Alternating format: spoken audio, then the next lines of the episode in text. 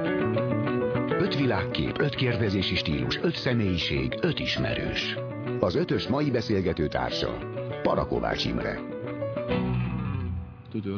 Boldogkői Zsolt az én vendégem, és épp a köhögő gomb csodájáról beszélgetünk, mert hogy éppen köhög. Mert én akartam pontosan orvosi tanácsokat kérni, de most már akkor mindegy, rájöttem. Hölgyeim és uraim, tehát most akkor az mint ahogy felvezettem ezt a dolgot, tehát egy olyan vékasba nyúlunk, ami más szinte darásfészek. De nem akarom elhülyéskedni a dolgot, mert ez egy nagyon fontos téma, viszont csak felvezetésként annyit mondtam, hogy mert több emberrel beszélgettem erről, főleg szkeptikusokkal is, és nem merik bevállalni. Miért? Miért van ez? Jó reggelt kívánok a Klub Rádió hallgatóinak. Nem is a köhögő gomb, hanem inkább a hangom. Remélem a artikulációval fogom tudni ellensúlyozni a rekedtségemet. Hát ugye, hogy miért? Azért, mert Magyarország egy szekuláris társadalom, de nagyjából, jegyezzük meg. Nagyjából a nyilvánosság elé kiállni egy olyan dologgal, hogy valaki nyíltan vállalja az ateizmusát, ez körülbelül annak felel meg, mint hogyha valaki megnyilvánul, mint homoszexuális. Tehát igazából a probléma...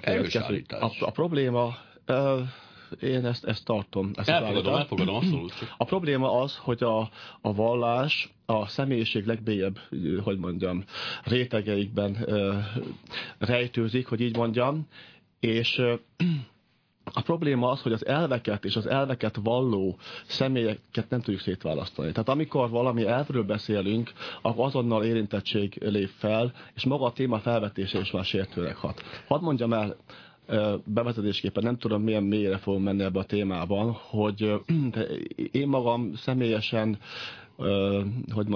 sem a baráti kapcsolataimat nem az alapján építem fel, hogy valaki vallásos vagy nem, rengeteg vallásos barátom is van. Másrészt viszont a vallást tiszteletben tartom, nem csak a vallásos személyeket, abban az értelemben, hogy soha nem vállalnék egy olyan szerepet, ami a vallásos hit és annak a gyakorlásának a korlátozását tűznék egy célul. Viszont... Egy zárójelet dobni csak ide, a Richard Dawkins mondja mindig azt, hogy pont ez, hogy a tisztelet megadása táplálja ezt az egész borzalmat, és pont ezt kell elfelejteni. Tehát ő azt mondja, hogy nem, totálisan, frontálisan és támadni kell ezt mindig, mert nem. Tehát Dawkins-szal abban az értelemben nem értek egyet, mint az előbb mondtam, tehát mivel a személyiségnek legalábbis a mélyen hívő emberek személyiségének egy inherens része, hogyha én ezt támadom, tehát egyrészt nem érem el a célomat vele, másrészt pedig lealátok embereket. Tehát ezt a tiszteletet én mindenképpen meg szoktam adni a személyeknek is, és magának a vallásnak is. Azt a tiszteletet viszont, hogy azokat az állításokat, amik a tudománnyal szembe kerülnek, vagy átfedésbe kerülnek, azt nyilvánosan hajlandó vagyok megvitatni, ezt a fajta tiszteletet azt nem adom meg. Mármint, hogy a vita elhalasztását. Nem, tehát igen, tehát szívesen beszélek róla, még hogyha egy nagyon érzékeny témáról is van szó. De mindig, ha ilyen vita, vagy bármilyen párbeszéd kialakul, ugye nekem ebben nap mint nap van részem, ugye mondom nekem, tényleg a legjobb barátom Bakács Tibor rettenkedő teológus, lett majdnem, de aztán valahogy kiugrott mégis, de teljesen mindentől függetlenül mindig azt érzem, hogy elmegy két tök más, tehát ugye ki írta azt a kiváló könyvet, egy antipszichiátriai művet, ami csak arról szólt, hogy tehát mindig más szintről beszélünk. A gyerek az apával, az apa a gyerekkel, a feleség, de teljesen mindegy. Majd megkeresem, ha lesz szünetünk. De és nyugodtan köhögő gomb, és akkor nagyon jól működik. Ez az, tökéletes. És mindig azt mondom, hogy nem azon a szinten, tehát, és mert nem is lehet arról ugyanazon a szinten beszélni. Tehát az egyik oldalon van a tudomány, és azt mondja, hogy hát figyelj, ezt most megvizsgáltuk, elvégeztük ezt a kísérletet 456 000-szer, mindig ugyanazt az eredményt hozta, ez igaz kell, hogy legyen. Mire azt mondja, hogy hát de nem, hát ez magasabb szempontból az nem így van, mert igen, ott a Plutó pályáján kívül egy pici arany teáskanna kering, és...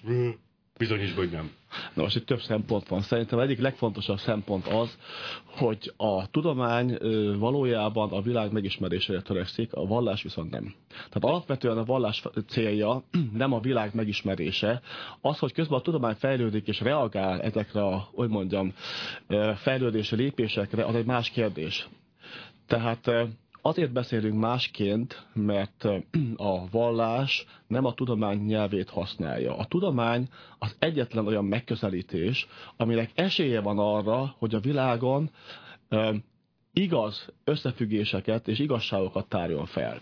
Azért az egyetlen megközelítés szemben minden másfajta filozófiákkal, megközelítésekkel, mert a tudomány abból indul ki, hogy pusztán gondolati úton nem tudjuk megismerni a világot. Nagyon jó, ha vannak gondolataink, ez motiválja általában a tudományos kutatást, de ezt megfigyelésekkel, kísérletekkel ellenőrizni kell, ráadásul úgy, hogy a világ bármely pontján bennünket is ellenőrizhetnek.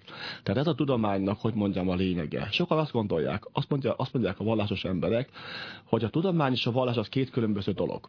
Ugye? Tehát az a szemlélet, hogy a tudomány nem más, mint egyfajta mechanisztikus dolog. Összefüggéseket állapítunk meg, de soha nem jutunk el oda ahhoz a kérdéshez, hogy most akkor mi a teremtés. Különböző teremtési szintek vannak, esetleg majd beszélhetünk róla. Hogy mi a teremtés, ide nem jutunk el. De ez nem teljesen igaz. Tehát több ok miatt is. Egyrészt a tudomány bizonyos területei, például az evolúcióbiológia, a molekuláris genetika igenis boncolja ezt a kérdést. Másrészt, amik látszólag távolabb eső tudományterületek is, tehát a tudomány egy koherens gondolkodási mód, a racionalitás, a szkepticizmus, meg általában ad egy világképet, ahol az ember, ha túllép ezen, akkor szembe találja magát ezzel a kérdéssel. És a bennem lakó pici Semjén Zsolt ilyenkor azt mondja, hogy de hát a szkepticizmus, hát megfoszt minket. Egy csomó csodától, megfoszt minket. Ugye ez a klasszikus történet semmi köze nincs a valláshoz, de ez egy elég jó analógia, ugye, hogy egyszer a tudósok kicsit bekattantak, pont tavaly volt, és azt mondták, hogy na jó, az összes nagylábú és yeti szőrt most már hozzá kell nekik, és mindent megvizsgálják. És mindent megvizsgálták, mind medbe volt. És azt mondták, hogy oké, most lezárhatjuk ezt a vitát. És azt mondták, nem, mert egynél bizonytalanak voltak kicsit. Tehát azért mondom, hogy nincsen a tudomány, pedig úgy látom magam ezeket az embereket, akik tényleg ilyen nagyon drága DNS teszteket csinálnak ilyeti szőrökön, hogy mindig ezt érzem, amikor azt mondja Semjén Zsolt erre, hogy hát de meg a megismerés, hát jobb lesz azáltal a világ, hogy mi megismerjük a működését. Jobb lesz az nekünk, a lelkünknek, hogy tudjuk, hogy mitől van meleg víz. Aztán utána és mindig így el van emelve. Visszaszáll az audiába, a okostárfanyag. Jó, nem. Most egy aranyos, képzeljük magunk elé egy nagyon aranyos, mélyen hívő vidéki nénit. Jobb attól, hogy megismer, mert az teljesen nincs ott egy rossz példa. Mindenre rossz példa. De hogy, ja. Tehát ezek az érvek. Hát ez egy érdekes kérdés, tehát nekem, mint kutatónak azt kellene válaszolnom kapásból, hogy jobb, de nem tudom. Tehát igazából az a helyzet, hogy a tudomány halad előre. Hogyha a nemzetek szintjén nézzük ezt, akkor ha mi nem követjük ezt a trendet, akkor lemaradunk. Ha lemaradunk, akkor nemzetgazdasági szinten szintén lemaradunk, tehát igazából nincs mit tenni, mint követni ezt. Hogy boldogabbak leszünk-e, vagy nem leszünk ettől, azt én nem tudom. Igen, csak a tudománynak nem is feladat, hogy ezt megválaszolja. Nem, a tudomány az a világ megismerése. Mert én például lehet, hogy attól vagyok boldog, hogy nem buta vagyok, vagy attól vagyok boldog, hogy itt a indián fejdíszbe rohangálok a összelárasfigebe. Tehát miért semmi köze a tudománynak ehhez? Nyilván, abszolút. Bár egy kicsit azért hormonális szinten beleszól a boldogságba.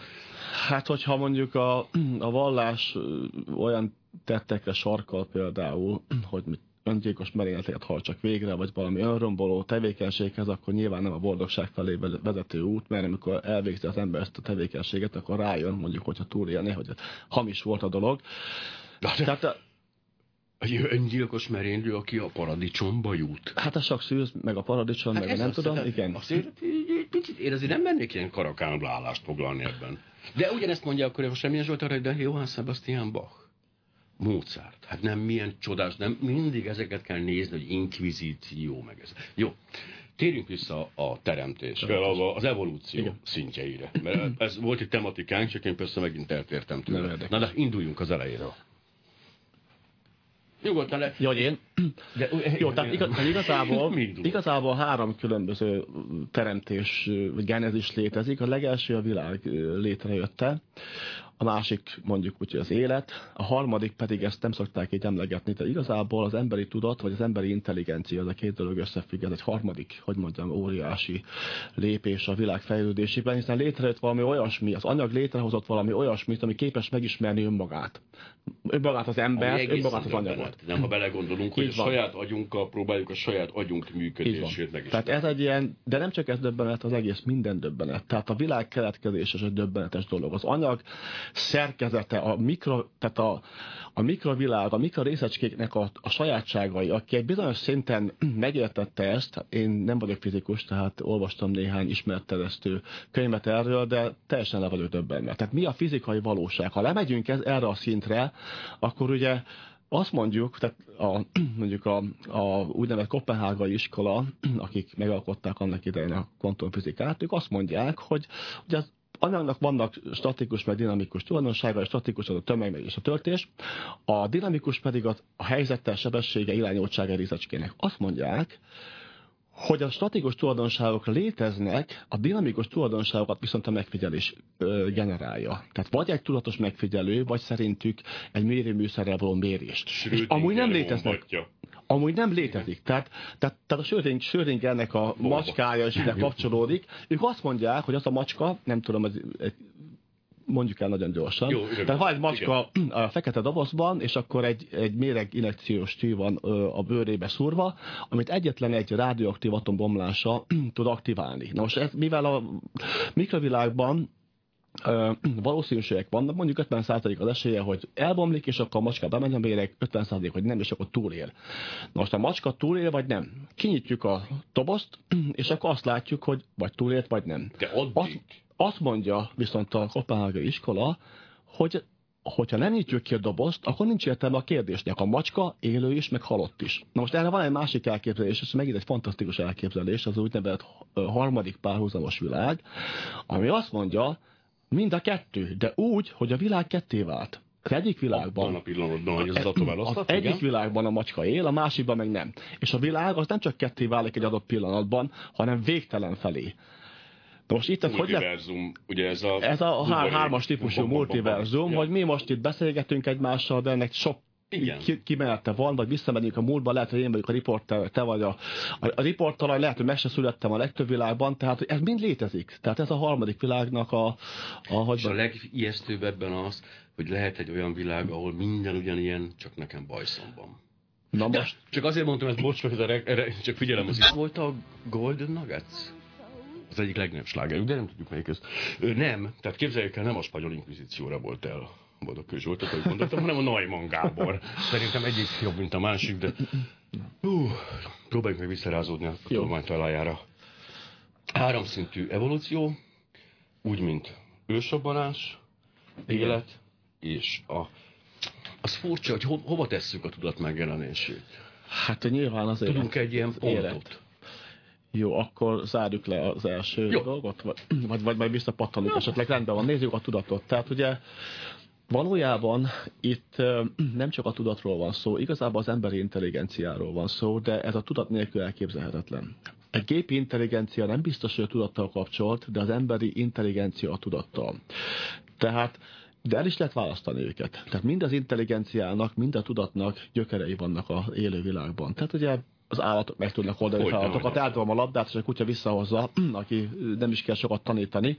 A tudat pedig, tehát a tudatnak a modern megfogalmazása az az, hogy a szubjektíven átéljük a dolgokat. Tehát még például, hogyha... megszúrjuk az ujjunkat, az nem csupán azt jelenti, hogy a agyunk észleli ezt a inget, hanem egy kellemetlen ingerként érezzük. Szemben például a beleinek az irányításával, ahol fogalmuk sincs, hogy mi van, pedig ott is inger, idegi kontroll. Azt állítják a jogások, hogy ők abszolút tudják azt is befolyásolni.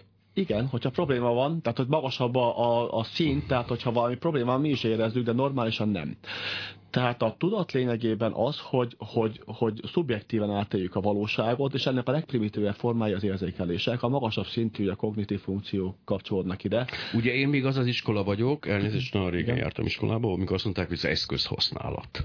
De ez már megdőlt. Ja, hogy az ember esetében... Az ember akkor azóta ember, amióta eszközt használ. És ugye vannak a majmok, meg aztán sok minden, aki még használ hát eszközt. Hát ilyen az, hogy mit tett bennünket emberré, és akkor az eszköz használat. Tehát van egy másik iskola, aki azt mondja, hogy az emberi agy igazából a manipulációnak az eszköze, tehát az, hogy hogyan tudjuk átverni a másikat. Ez nagyon furcsa, csak én láttam azt a felvételt a csimpánzokról, nem tudom megvan-e, amikor a csimpánz talál egy banánt, de mivel látótávolságon belül van a másik csimpánz, úgy tud tenni, mintha nem találná meg a banánt, és tovább megy, majd amikor a másik csimpánz kimegy a látótávolságból, visszajön, és ez volt arra a bizonyítékátok, hogy ez már megjelent náluk. Tehát az átverés már megy. A kis pávián, tehát meglát egy banánt, egy nőst, egy másik majonnál, oda megy hozzá, elkezd rikácsolni, odaszad az anyja, mert azt hiszi, hogy bántja a másik, és az övé lesz a banán. Tehát ez az intelligencia része, a tudat része meg egyértelmű, tehát ha egy kutyának rálépünk a lábára, akkor az nem csak arrébb beszél, hanem nyűszít is, mert szubjektív, fájdalma van.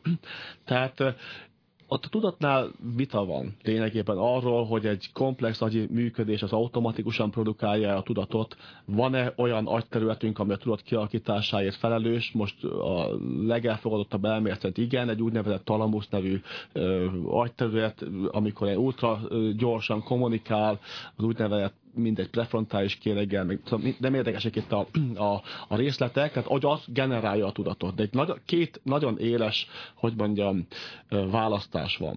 Ha működnek az idegsejtjeink, azok automatikusan generálják ezt, mint egy árnyékot, tehát igazából a tudatot nem tud visszahatni, csak egyszerűen produkálódik, mint egy árnyék, vagy pedig valamiképpen elválik az idegi működést, és képes okilag is visszahatni rá. Tehát az utóbbi, hogyha igaz, ugye akkor a jelenlegi materialista felfogása az ellent mondana, viszont elég nehéz elképzelni azt, hogy akkor miért nem vagyunk zombik, tehát miért nem beszélgetünk úgy, hogy igazából nem éljük át szubjektíven, nem érezzük a kávénak a fenséges illatát, vagy nem érezzük a dohánynak a... Jaj, nem, ez nem fontos, csak nem ittam kávét szívem, nem ittam, mert mondta a feleségem, hogy ne így a kávét, mert túlkávézom magam. Nem is dohányzom. Igen. Tényleg nem ittam kávét, de most mindent tovább. Jó. Tehát itt ugye erről van szó, hogy most akkor mi a tudat szerepe. Igazából azért fontos ez, mert ugye, hogyha a vallással állítjuk szembe, akkor a tudatot nagyjából meg lehet feleltetni a léleknek.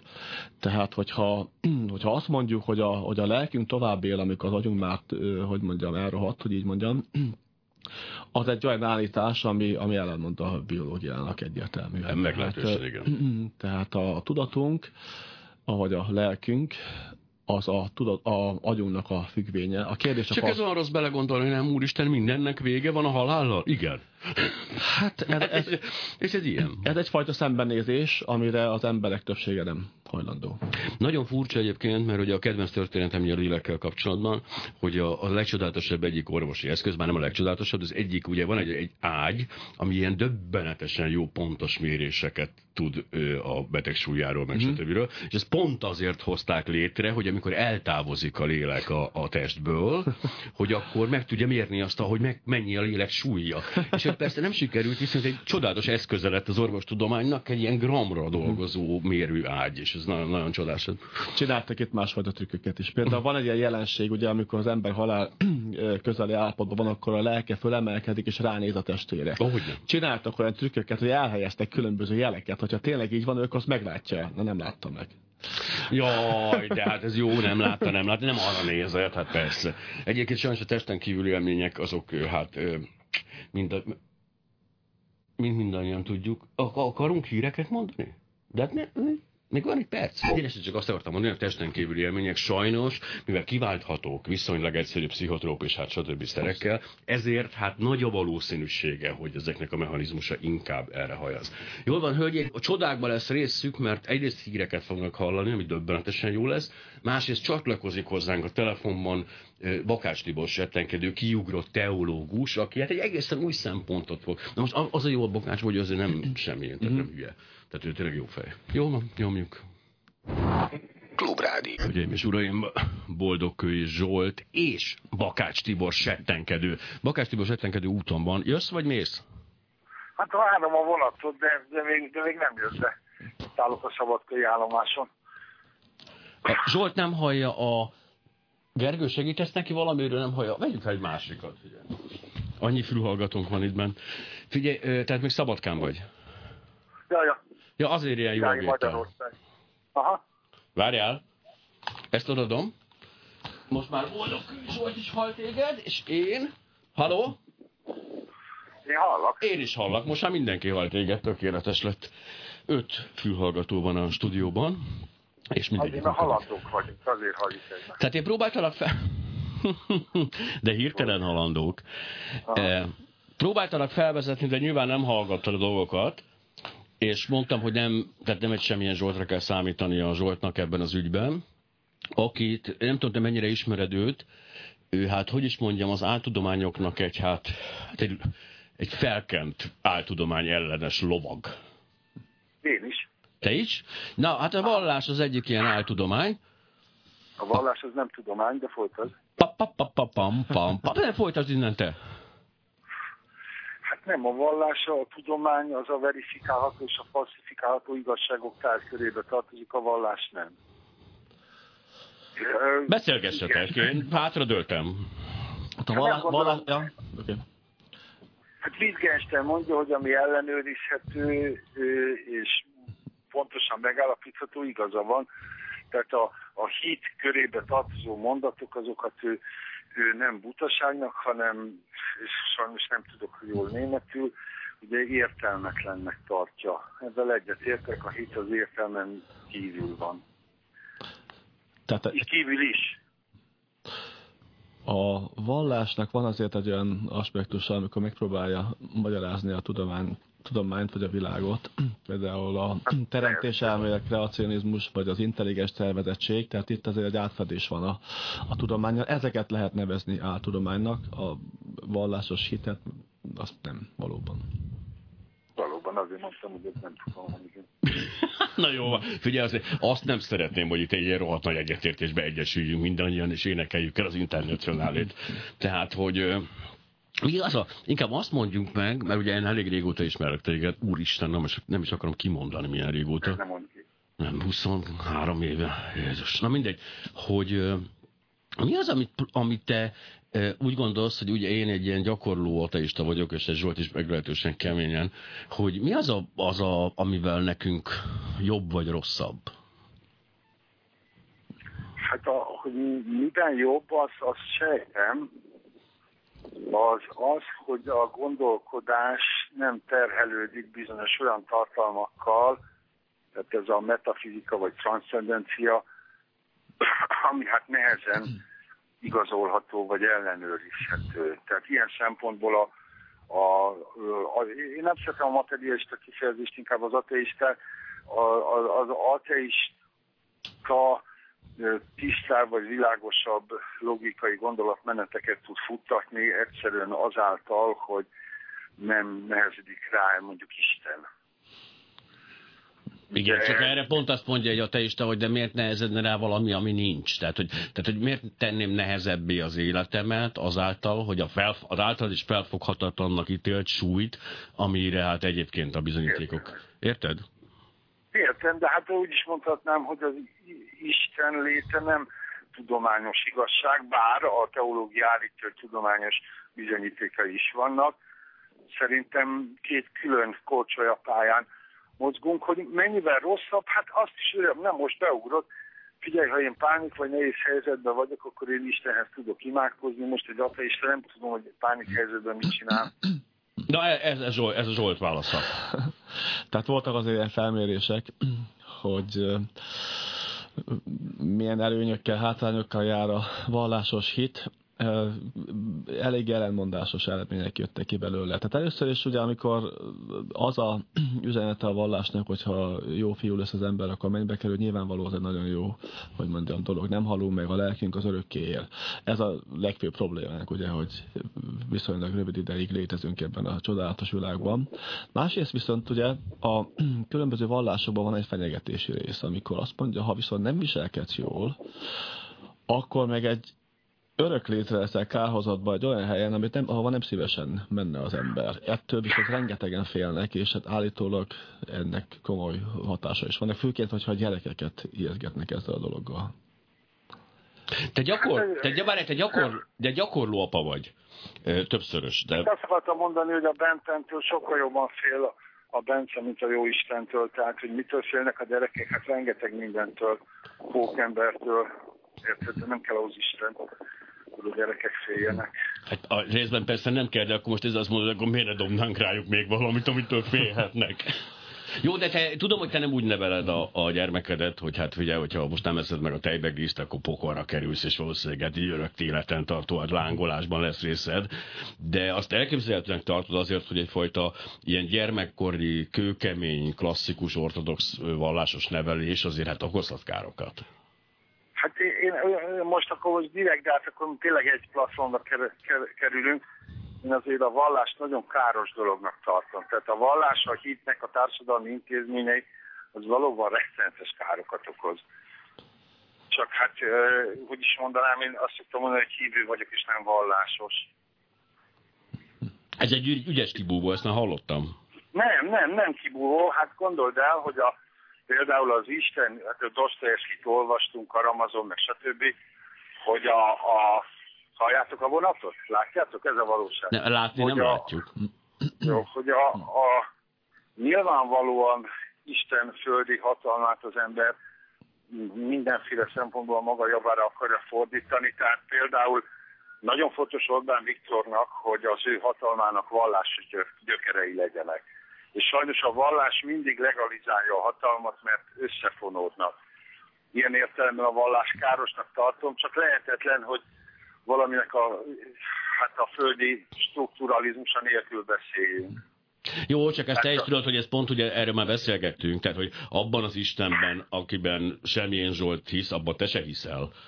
Persze, hát nem, természetes, de most ne gyalázzuk az Isten Semjén Zsolttal. Ja, de bocsáss meg, ne haragudj, ez nem én találtam ki legyen kereszténydemokrata ebben az országban, és ki képviselje azt a fajta, hát hogy is mondjam... Na de azért, mert valaki fölveszi ezt a nevet, hogy keresztény vagy demokrata, attól nem lesz se keresztény, se demokrata. Hát, mitől lesz? Hát nem az önmeghatározás által leszel az, ami... Nem például, aki rámondja. Ezzel tudod mi a bajom? Mindig az a bajom ezzel, hogy sose kezdi el senki azt mondani, ugye nekem a homeopátia az ilyen őrült, az egyik veszőparipám, és hogy egy gyógyszerész sem mondja azt, hogy ezeket kidobom a szemétbe, a polcon, ezeket a dolgokat, mert ezek hazugságok. Tehát amíg, hogy is mondjam, a közmegegyezésben az van, hogy nem fordul senki pozícióból egy olyan ember ellen, aki képviseli azt a hitet, akkor azt mondom, hogy hát akkor ezek valamilyen szinten csak összejátszanak egy picit. Én nem fordulok Semjén Zsoltra. De te nem vagy hatalom. Nem akarok. Nem vagyok hatalom, de ne viccelj. Ja jó, hatalom vagy, bocsi. Én azt mondom a szerelmemnek, hogy jöjjön ide, és ide jön. Igen, hatalom vagy, csak te is, ha azt nézed, hogy az egyház, vagy hát, hogy az egyházat is külön választjuk a hittől, akkor már persze elég messze járunk az eredeti témától, de ha mégis az intézményesült egyházak gyakorlatilag mindig egy kicsit megúszni próbálják ezeket az elhajlókat, akik hát nyilvánvaló hipokraták, akkor tudod mindig egy kicsit, hát én furcsán érzem magam, hogy akkor azért ott se lehet minden rendben. Egyetértek a nagy konstantini fordulat, amikor államvallás lett a kereszténység, az a kereszténység egyik legnagyobb problémája. Valóban így van. Sajnálom, de hát ez a történelemhez hozzá kötődött ez a kérdés. Nem tudjuk visszacsinálni. Nem tudjuk, igen.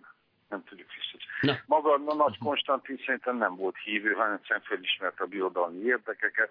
A pajzsra azt írta föl, hogy tútó nikká, ezzel győz. Hadistratégiai jelentőséget tulajdonított a vallásnak. Na de hát hogy is mondjam, azért... Ja, hát ja. Jó van, ugye gyere, Budapest fele jössz? Hát, hogy olyan valatom, de nem jön, mert azért a Balkánon vagyok, azért itt tudod, nem tartják be a menetrendeket. Az már megváltozott, az már nem úgy van már. A Balkán már nem az a Balkán. Figyelj, ez a Balkán nem olyan rossz, mint gondolom. Tudom, tök jó a Balkán. Na jó, pittyegünk egy kicsit. Boldogkői Zsolt az én vendégem. Beszélgettünk a szünetben is közben, és ez tényleg nagyon érdekes, hogy talán Dawkins volt az is, de nem biztos, aki mikor azt mondta, hogy és akkor azt mondják a hívők, hogy de hát mi értelme van egy ateista életének, és semmi. Tehát így ez a kérdés önmagában értelmezhetetlen. Hát mi értelme lenne az életnek? Már úgy értem, hogy azon túlmutató, hogy az ember leél egy életet viszonylag tisztességesen, amennyire tud. Hát ez a kritika nyilvánvalóban egyfajta transzcendentális, hogy mondjam, értelmet hiányol. Tehát nyilvánvaló egy ateista ember életének is van értelme. Tehát a mindennapjaiban a célokat tűz ki, és ezeket megpróbálja ugye végrehajtani. Nem hinném, hogy az egy, hogy mondjam, magasabb rendű értelem, hogy mi félünk attól, hogyha nem helyesen cselekszünk, akkor pokolra kerülünk. Ez az egyik dolog. A másik pedig az, hogy van egy valóság. Tehát, hogyha az a helyzet, hogy mi a természetnek a gyermekei vagyunk, nem a véletlenek útján, hanem a darwini mechanizmus útján kerültünk ide a világba, a földre, akkor nekünk ezzel a tényen szembe kell nézni. Tehát most arról van szó, hogy elkábítjuk az agyunkat, vagy pedig elfogadjuk ezt. Most a szembenézés nem azt jelenti, hogy minden nap azon kell töprengeni, hogy most hány napunk van még hátra. Igazából az emberek túlnyomó többsége a hétköznapokban nem gondol erre. Amikor valakit elveszít a családból, vagy ő maga beteg lesz, akkor előjönnek ezek a kérdések, de valójában általában nem.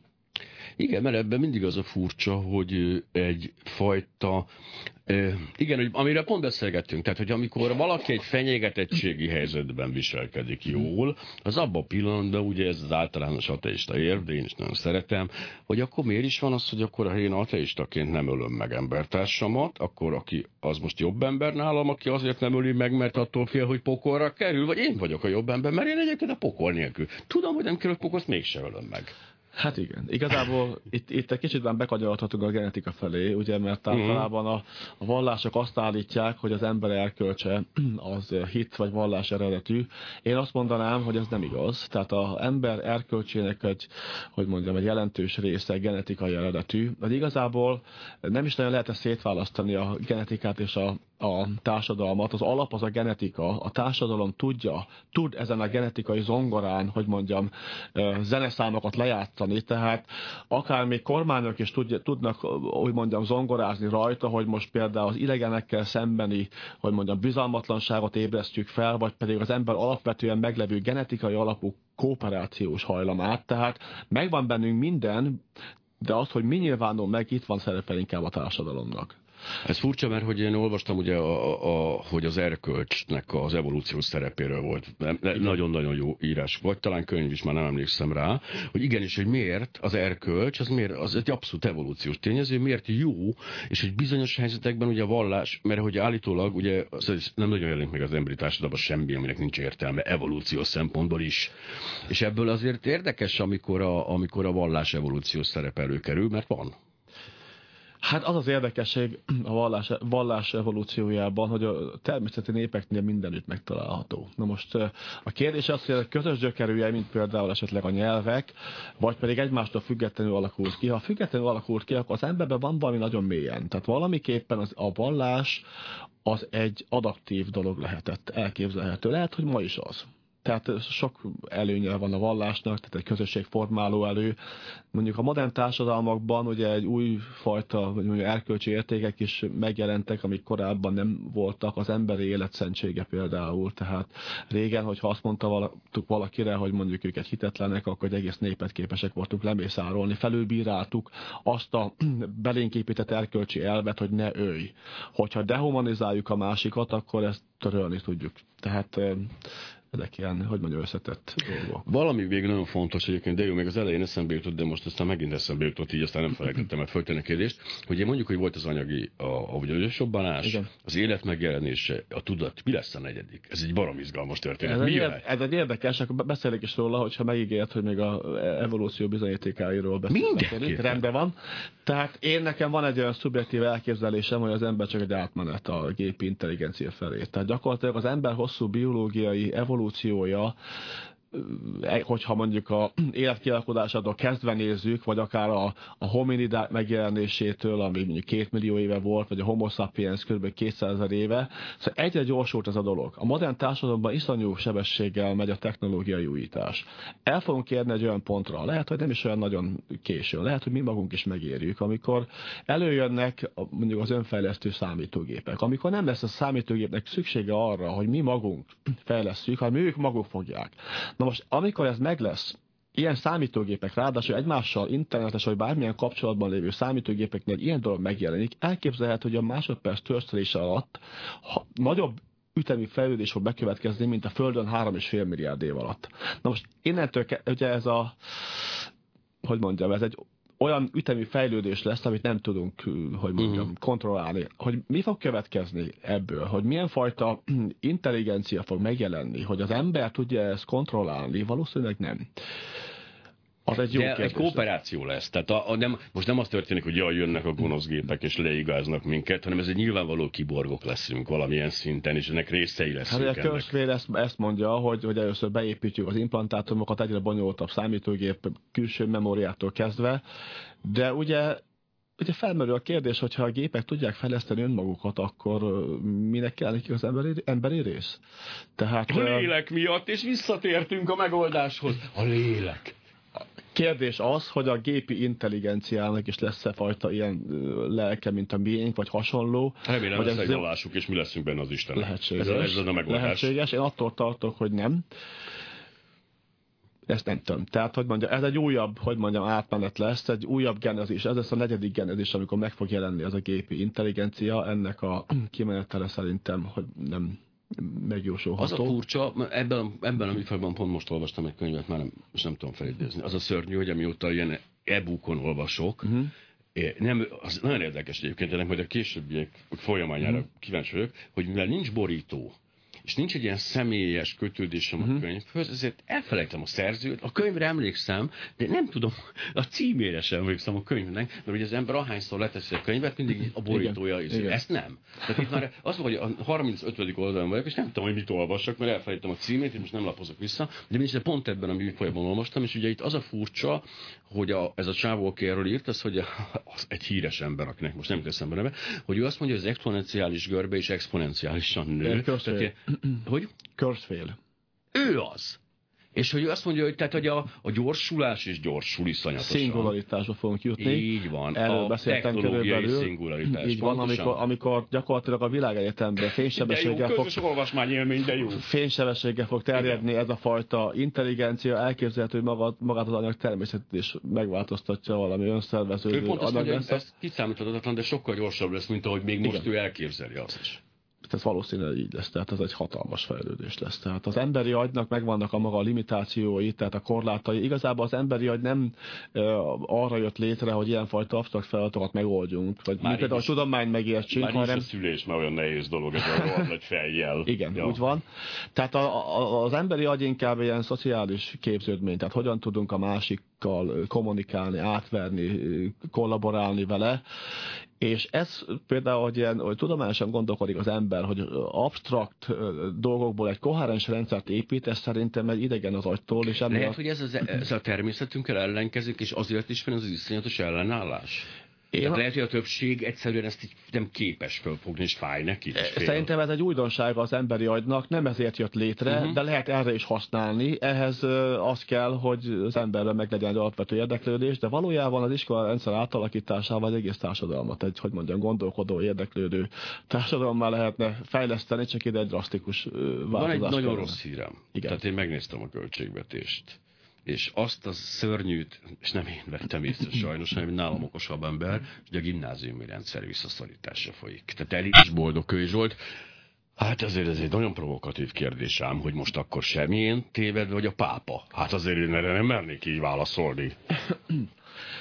Valójában ez egy indexikről van szó, meg kell, hogy védjem a miniszterelnök helyettest, igazából ugyanazt mondja, mint a pápa. Tehát az indexben kiragadták azt a mondatát, hogy az evolúció csak egy elmélet, és nem tették hozzá, amit Semjén Zsolt hozzátett, hogy de egy igen valószínű elmélet. Tehát igazából ő meg is előzte Ferencpápát, tehát hogy mondjam, ez megnyugtat engem. Nem, most nem azért mondtam, hogy megnyugtat-e, vagy nem nyugtat, hanem ez a helyzet, de azt meg én teszem hozzá, hogy ez a fajta evolúciónak az elismerése, hogy az élőlények egymásból alakulnak ki, de mindez isteni segédlettel megy. Ott, ahol kell, belenyúl egy felső teremtő. A személyes életünkbe is belenyúl, a nagyobb evolúciós lépésekbe, ez nem evolúció elmélet, ez egy módosított teremtés elmélet, ami megpróbál a tudomány eredményeihez, hogy mondjam, kapcsolódni. Hát azért szörnyű lehet, azért lássuk be, az egyházaknak egy folyamatos visszaszorulásban vannak.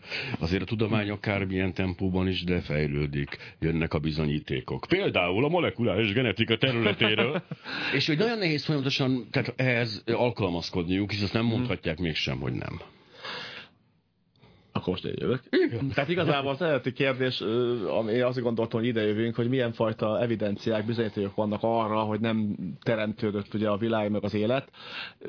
Mielőtt egy etikához mennénk egy mondatba, azt mondanám el, ugye, hogy valójában, hogyha egyfajta ilyen deista Isten tételezünk fel, ami azt jelenti, hogy megalkotta a világot és magára hagyta, azt nem nagyon tudjuk, hogy mondjam, ellenőrizni, hogy így van-e. Van olyan elmélet, komoly elmélet, igaz, hogy filozófusok alkották meg a modern kvantumfizikára építve, hogy maga az egész világ egy szimulált, egy tőlünk fejlettebb civilizáció alkotta ezt. Igazából mi magunk is képes leszünk nem sokára valószínűleg erre.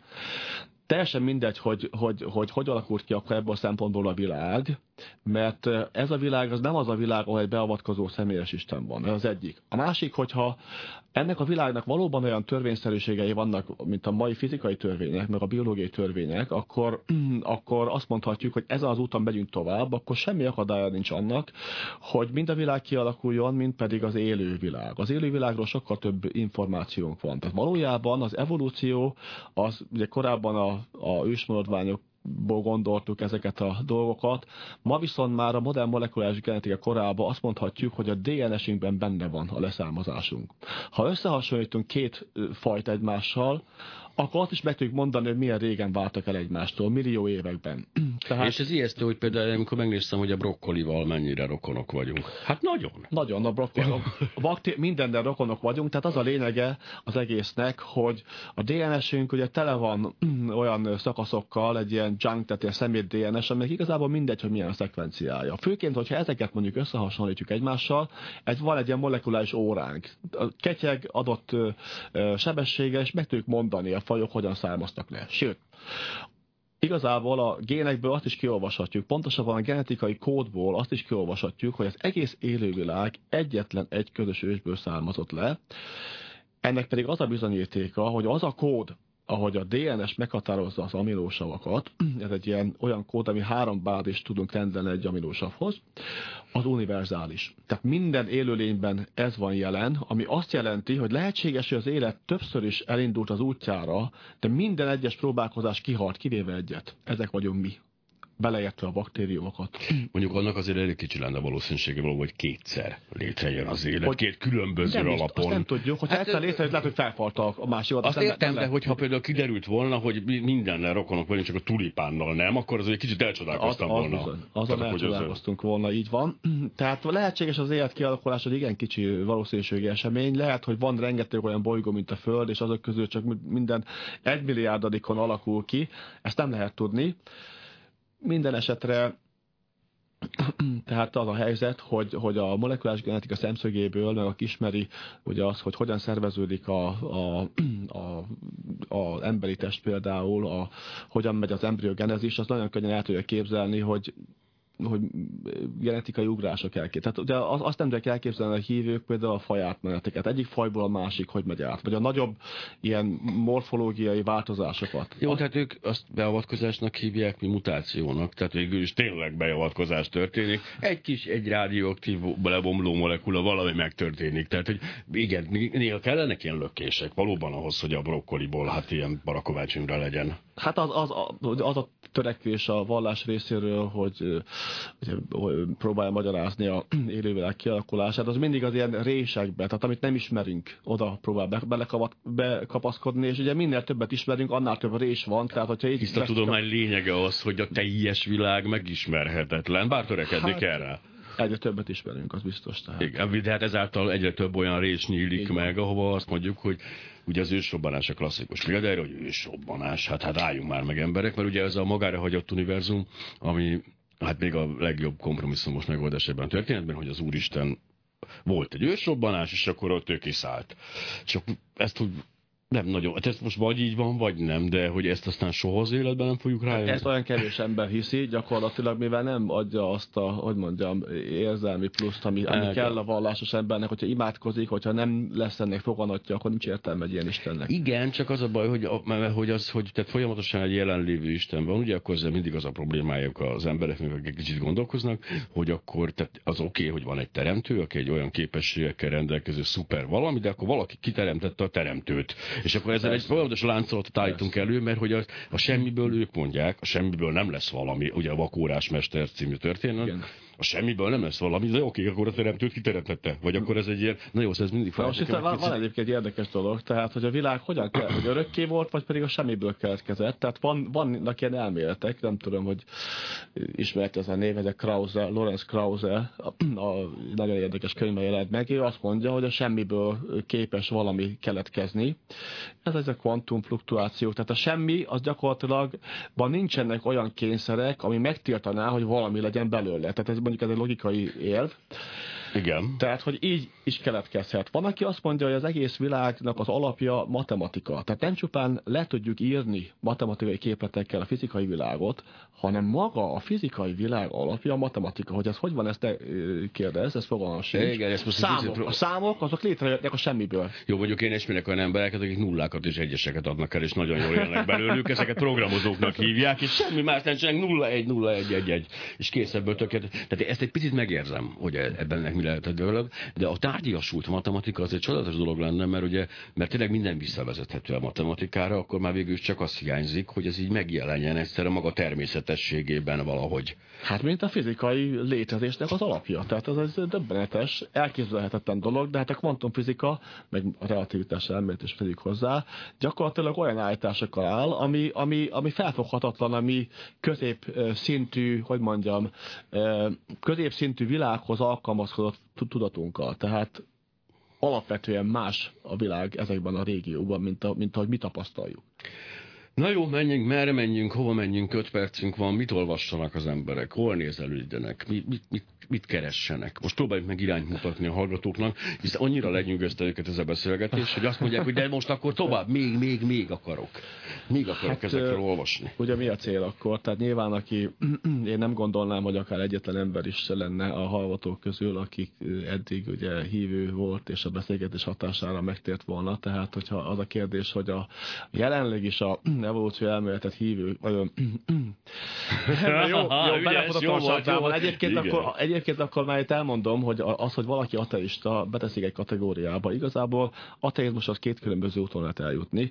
Az egyik a úgymond megismerés útján, a másik pedig a hit útján. A legtöbb materialista felfogású ember hit alapján jut ide el.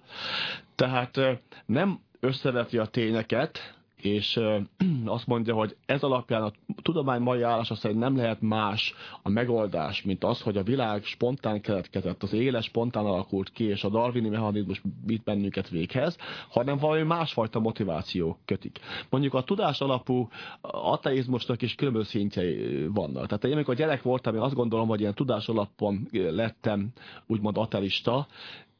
Egész kicsi voltam, és jártam ilyen hittanórákra, és észrevettem a Bibliában különféle ellenmondásokat, ilyen erkölcsi paradoxonokat, hogy tehetett ilyet egy teremtő, hogy elpusztít minden embert, vagy mondjuk az elsőszülött fiúkat valamilyen dolog miatt. Én megkérdeztem a paptól, kirúgtak, próbálgattak utána, ugye valami esperes tanított engem, nem tudom, utána a családi barátpap. Ez egy primitív szintű tudatosság volt. A tudománynak az a része, ami racionális és szkeptikus, az ébredt fel bennem, azt gondolom. De valójában, a tudományos alapú elképzelése az ateizmusnak az azon alapul, hogy mit tudunk, összerakjuk, és akkor mi következik. Prekoncepció nélkül. Illetve, ha azt következik belőle, hogy teremtett a világ, akkor oda jutunk, tehát képesek legyünk megváltoztatni a véleményt. Meg hát az is olyan jó, hogy amikor van egy, ugye ez a klasszikus történet, a mindig a legegyszerűbb magyarázat, a legvalószínűbb. Tehát bejöhet egy háromszögletű szembű nagy szakállas lény ebbe az egész képbe, de hogyha meg tudom oldani a feladatot nélküle, akkor valószínűleg egyszerűbb nélküle megoldanom. Hát az a Laplace-féle, amikor Napóleon megkérdezte, hogy de nincs Isten a képleteiben, nem volt rá szüksége, uram. Hölgyeim és uraim, Boldogkői Zsolt volt a vendégem, Neumann Gábor.